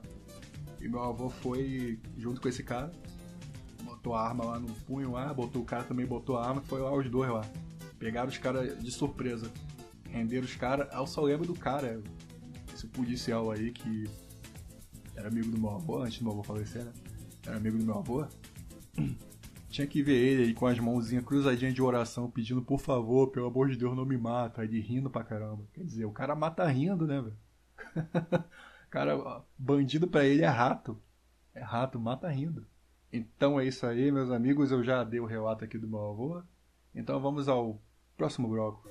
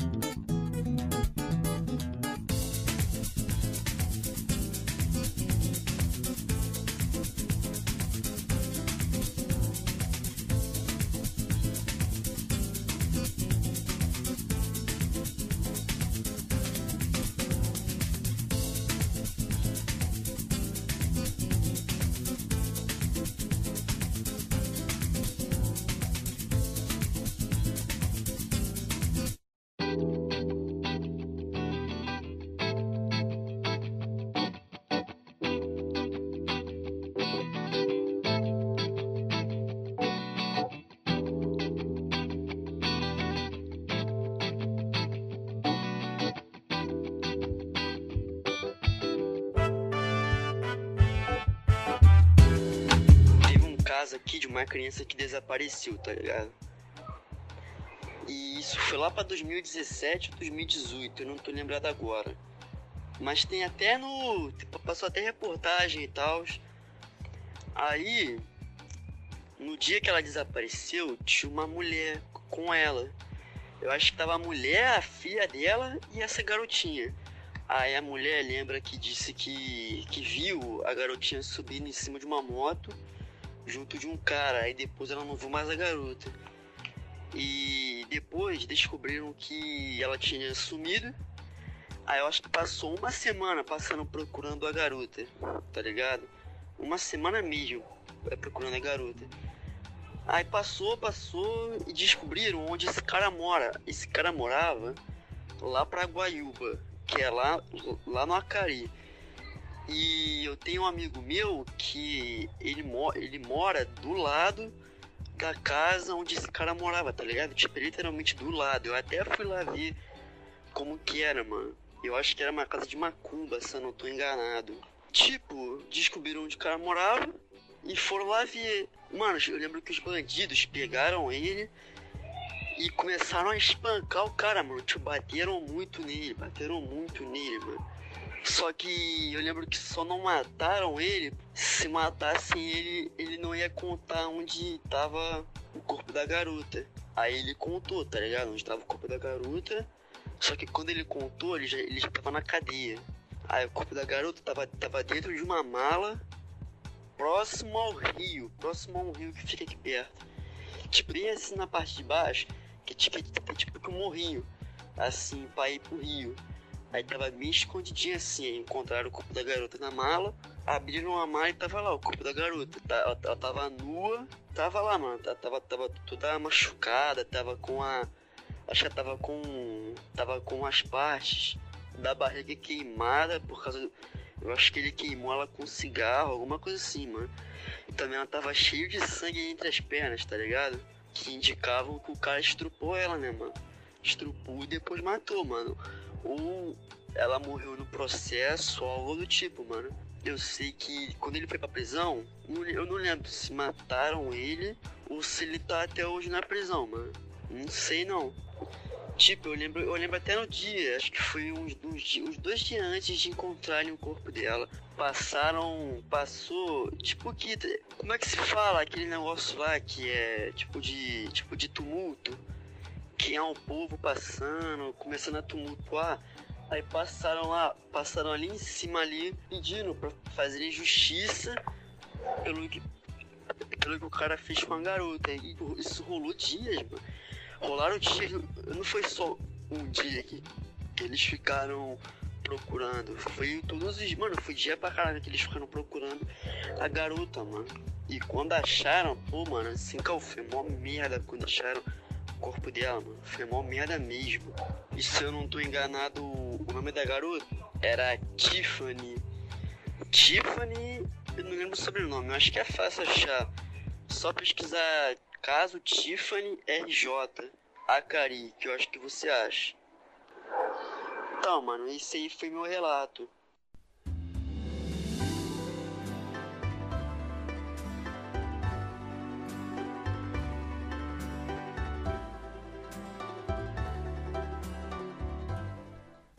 É, meus amigos, essa história aí me lembra uma coisa meio complicada. Eu lembro que na época quando eu era criança, o desaparecimento de crianças era muito alto.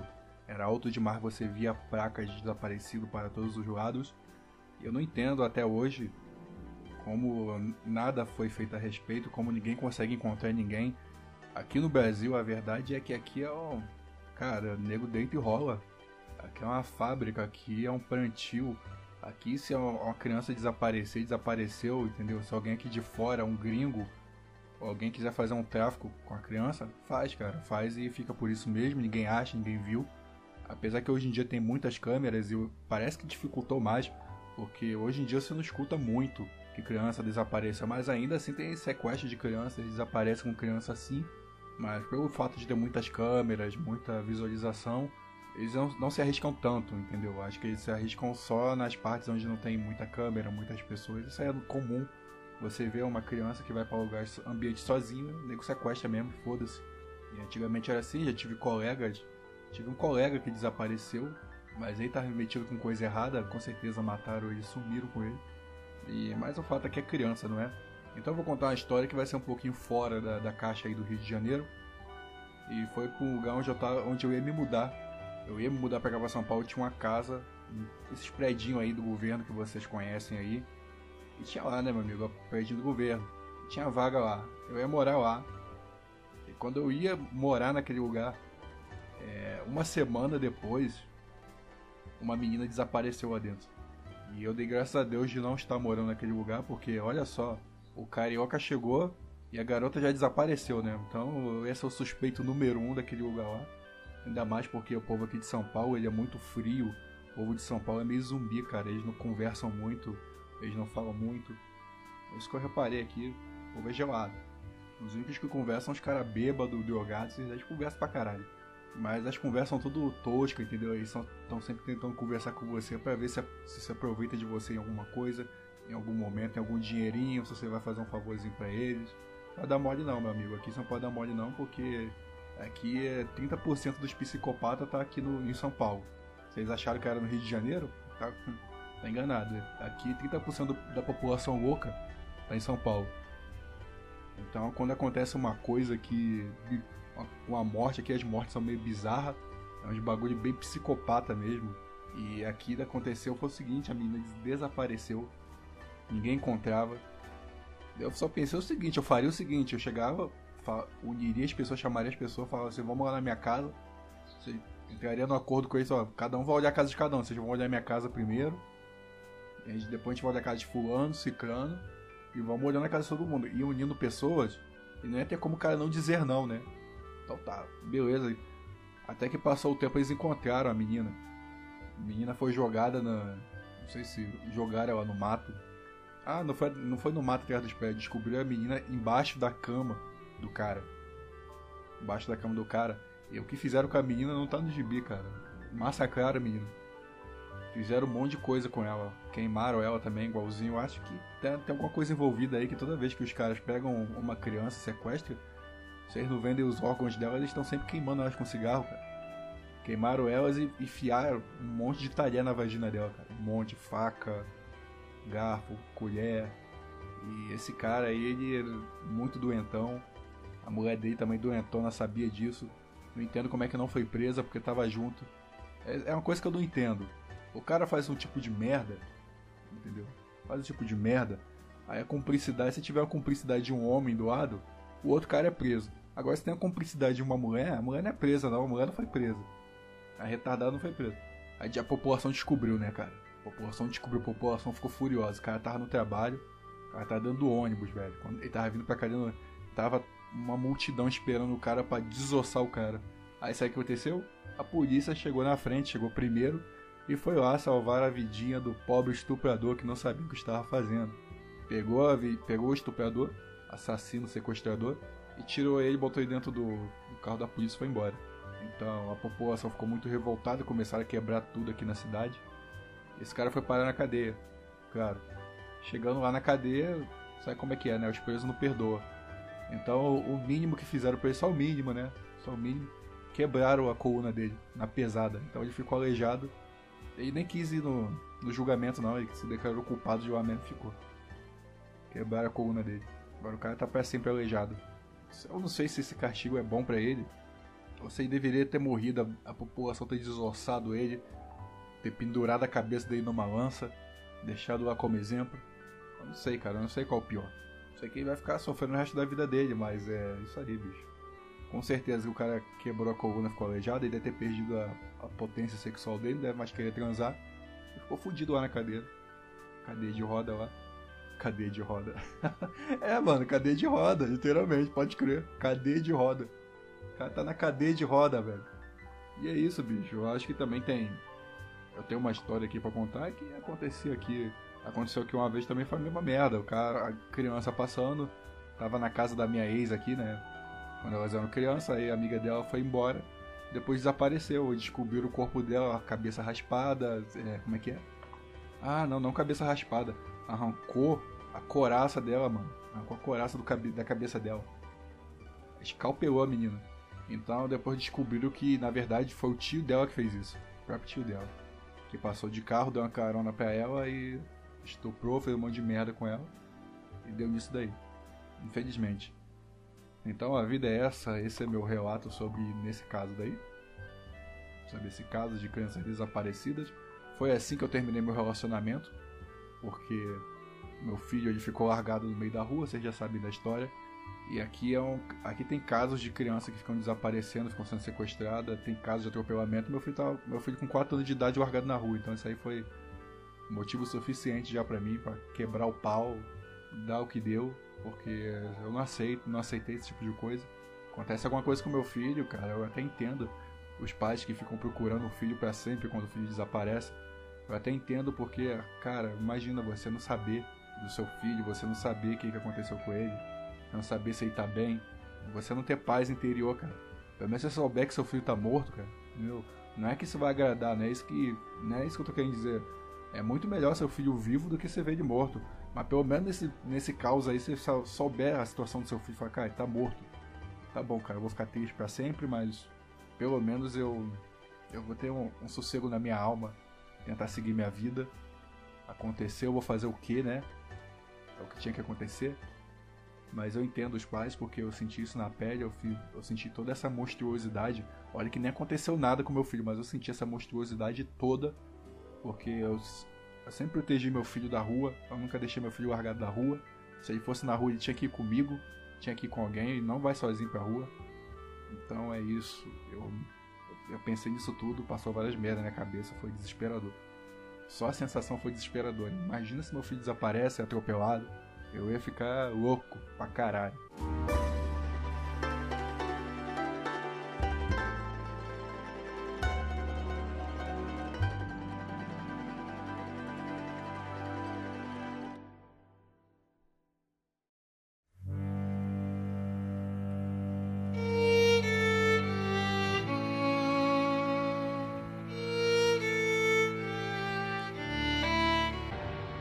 Assalto aconteceu na noite de quarta-feira no bairro de Oswaldo Cruz, no subúrbio do Rio. Os dois bandidos a pé renderam a mãe do menino e a obrigaram a sair do carro junto com a filha que estava no banco da frente. Quando a mulher tentava tirar o filho preso ao cinto de segurança no banco de trás, os bandidos arrancaram com o veículo e o menino foi arrastado por 7 quilômetros. A imagem do carro dá ideia do quanto foi absurda a cena.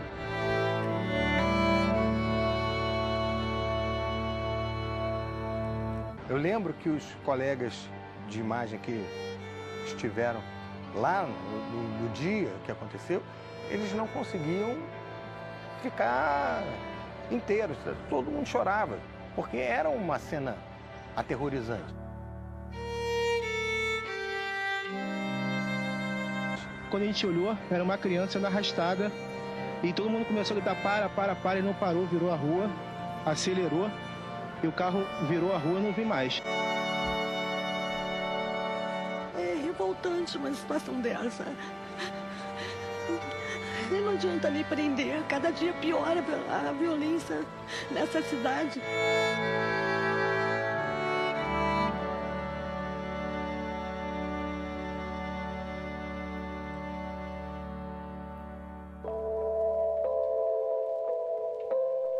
É, meus amigos, a que ponto chegou a tudo isso?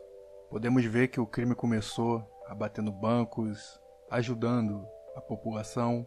Podemos ver que até eles tinham boas intenções no começo, mas tudo se modifica. E você vê aonde o crime chegou, aonde chegou tudo isso, aonde chegou os inícios das facções. Virou uma coisa completamente sem sentido. Virou uma coisa de poder. E ultrapassamos todos os limites da humanidade. Deixamos a nossa humanidade de lado. Não nós. Eu digo eles. Todos eles que entram nessa vida. Todos eles que tiram a vida de um pai de família. Todos eles que não têm piedade do próximo. Vejam nesse caso. Eu nunca vou me esquecer do caso João Hélio. Eu nunca vou me esquecer de tal brutalidade.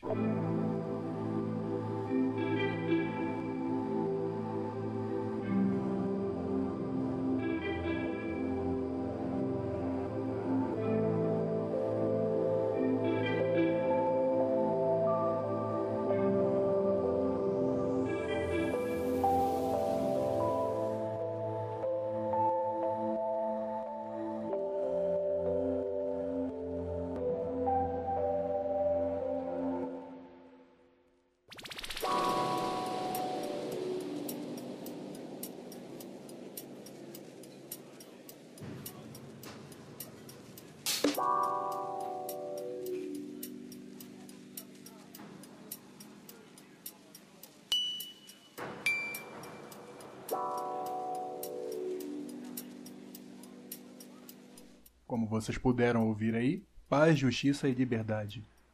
São duas coisas que não temos hoje em dia.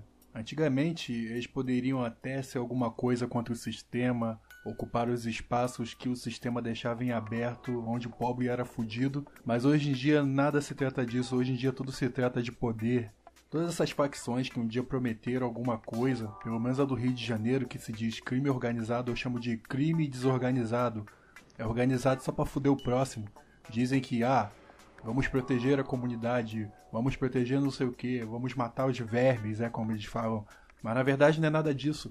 Hoje em dia, para um bandido querer escapar de um policial, se ele te vê andando na rua, nesse exato momento que ele tá fugindo de um policial, ele dá um tiro em você, ele dá um tiro na tua cabeça para você cair no chão. E o policial te socorrer para ele dar tempo dele correr para dentro da comunidade. Eu, por exemplo, eu tenho colegas que, cara, já tomou tapa na cara de bandido porque um bandido cismou com a cara dele. Isso aí é o que, cara? Isso é igualdade aonde? Outra coisa também, onde eu morava, simplesmente era assim, quando a polícia chegava, não tinha bandido certo que ficava na reta, não. Todo mundo fugia, todo mundo sumia.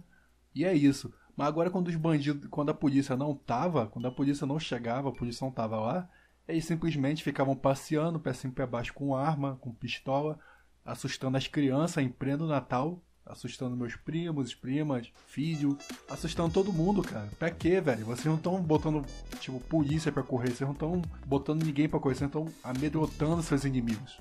Não estão. Vocês estão amedrontando as pessoas que moram aí, as pessoas que moram perto. É sempre assim, cara. Qual é a diferença? Eu tô morando em São Paulo agora. Qual é a diferença da facção aí do Rio de Janeiro pra facção daqui? A facção daqui você não vê nada disso.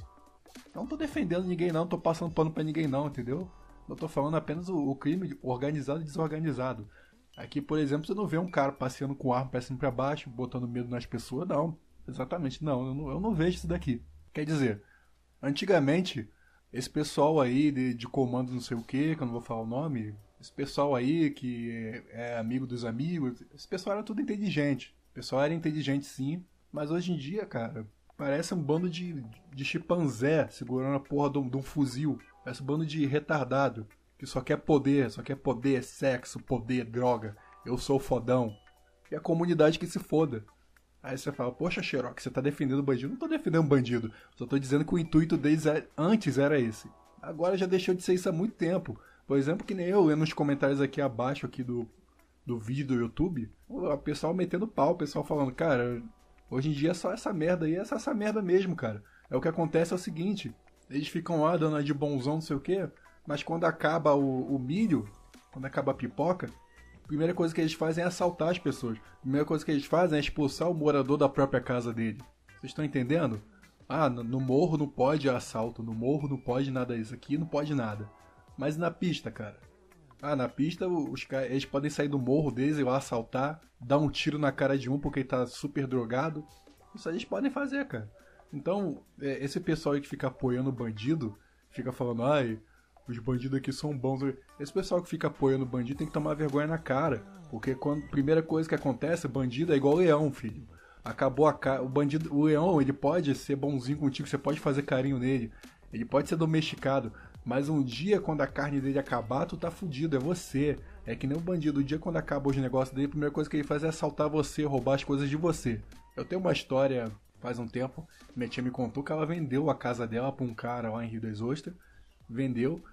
Aí o cara fez o seguinte, o cara foi lá, a casa é dele, né? Ele chegou e botou cacos de vidro em cima do muro, botou câmera, entendeu? Protegeu a casa todinha e saiu para trabalhar.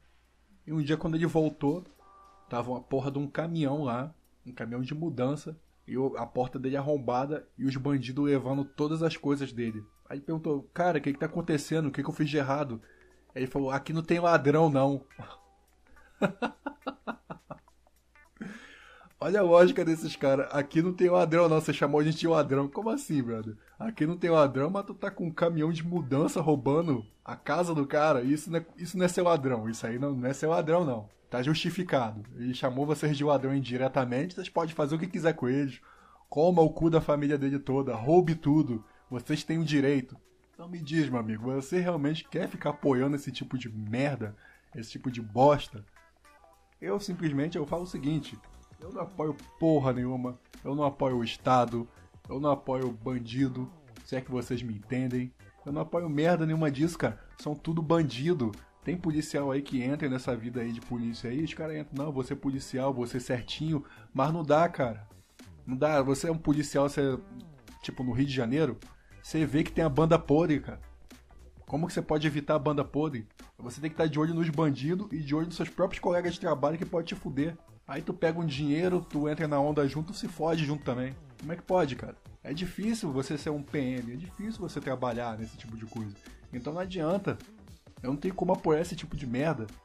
E sem contar que se o cara lá, do o cabeça lá, do estado do Rio de Janeiro, falar assim, a partir de hoje ninguém sai na rua, a partir de hoje é isso, a polícia não vai estar tá do nosso lado, cara. A polícia vai estar tá do lado dele, vai estar tá obedecendo as ordens dele. A polícia é o exército dele. E os bandidos também são o exército deles. A quem interessa ter bandido e morro? A quem interessa ter o caos? A quem interessa? A eles. Várias vezes, cara, várias vezes o Bop subiu o morro e fez carnificina. Só saiu de lá quando os bandidos tivessem tudo morto. Então, eles só não acabam com isso agora, porque eles não querem. Eles não querem, eles querem que seja assim. Então o cara lá vai lá, pra você ser político, para você ser qualquer coisa no Rio de Janeiro, você tem que ter conchave com os caras. Tem que ter conchavinho. Vai você ser político lá sem conchavo, sem nenhuma proteção, sendo você humilde, o homem do povo. Vai lá. Tinha um cara lá que o sonho dele era ser prefeito de Niterói, velho. Prefeito. Ele queria ser prefeito de Niterói. De qualquer, a qualquer custo. Ele tentava isso há anos. Eu via que ele tentava isso há anos. Tava muito bem nas pesquisas, tava muito bem mesmo. E aí sofreu uma ameaça de morte. Falaram assim, se você não largar essa porra aí, a gente mata você. Beleza, ele não, ele não largou. Ele ganhou. No dia seguinte ele morreu. Deram um tiro nele. É isso aí, bicho. É isso aí. Então, resumo de tudo isso, a quem interessa esse tipo de coisa, porque, velho, o Estado ele tem dinheiro para acabar com isso. O Estado do Rio de Janeiro ele tem dinheiro para acabar com essa merda toda. Se ele quiser, ele acaba. Não está lá de dedo, ele tem dinheiro.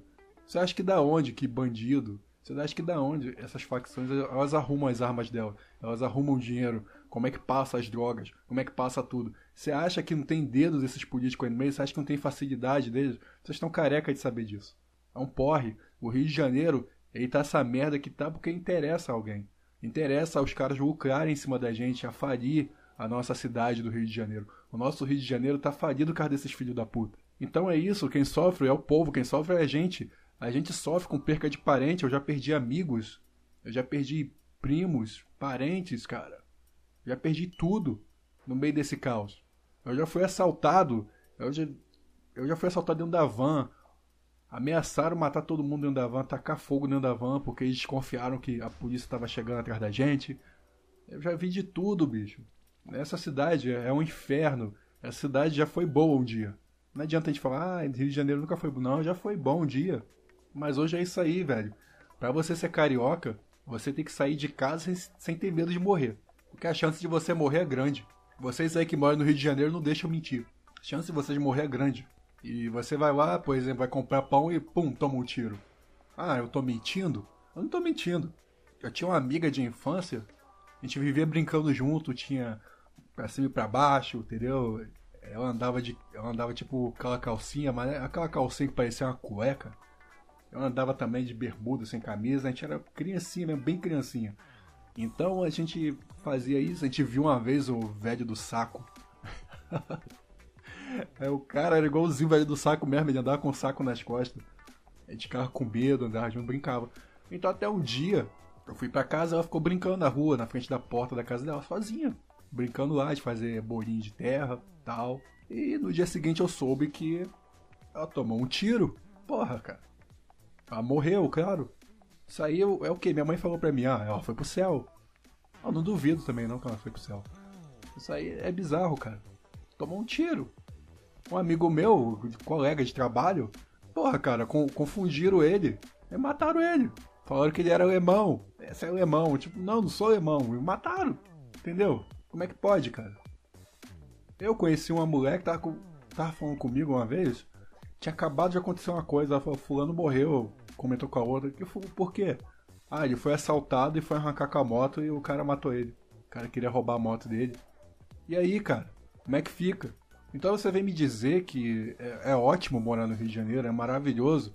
Eu falo para você, pessoal do Rio de Janeiro, no dia que vocês pisarem fora daí para morar em outro lugar, vocês nunca mais vão querer voltar pra essa merda. Eu, por exemplo, eu tô aqui, eu, eu tô fudido em São Paulo, cara. Eu não tenho emprego, eu não tenho nada.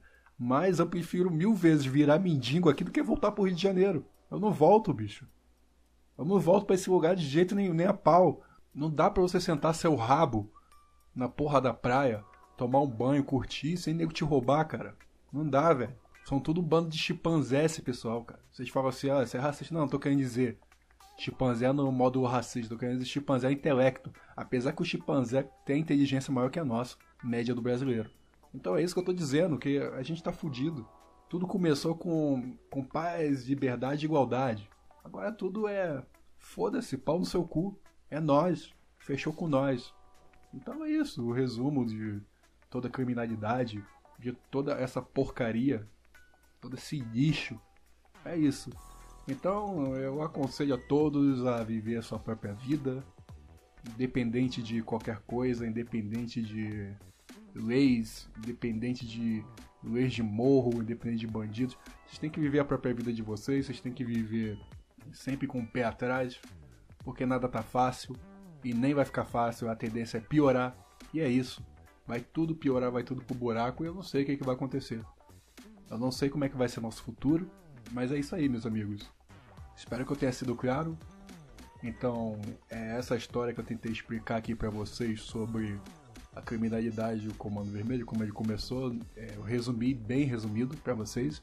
E é isso, cara. Começou com boas intenções. Começou com assalto a banco. Porra, banco, velho. O banco sempre roubou a gente. Tá bom, ladrão que rouba ladrão não tem 100 anos de perdão. Então começou com assaltos a bancos, ajudando a comunidade, tal. Mas hoje em dia não é mais isso. Hoje em dia é. A nossa paz é ser o gado deles. A gente não vai ter paz.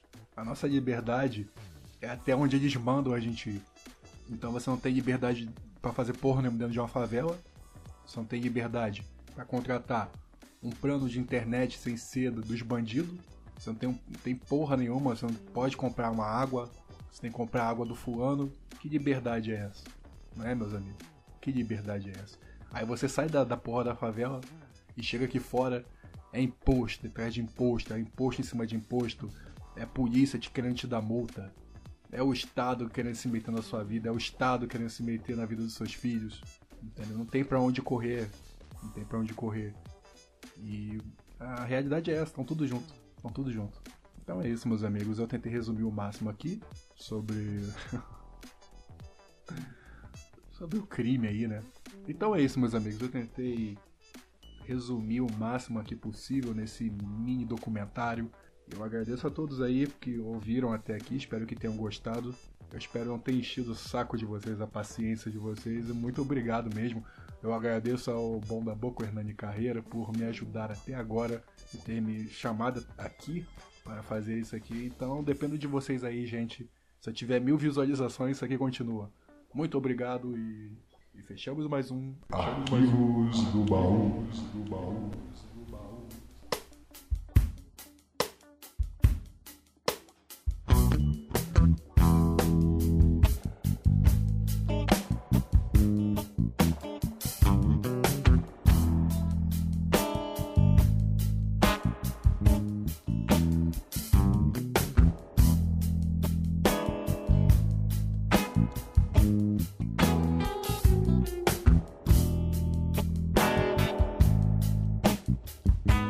Este programa foi patrocinado por Peçanha Games. Você que quer ver a segunda temporada do meu programa, você deve se inscrever no canal dele bater a meta de mil inscritos. Assim eu vou poder produzir meu próximo programa aqui no Nova Vertente. Muito obrigado a você que escutou esse podcast até aqui e me siga lá no podcast Falando Sozinho, tem aqui no YouTube, eu vou deixar os links abaixo, eu não, né? Produção do Nova Vertente vai estar aí abaixo. Se você gostou, deixa o like.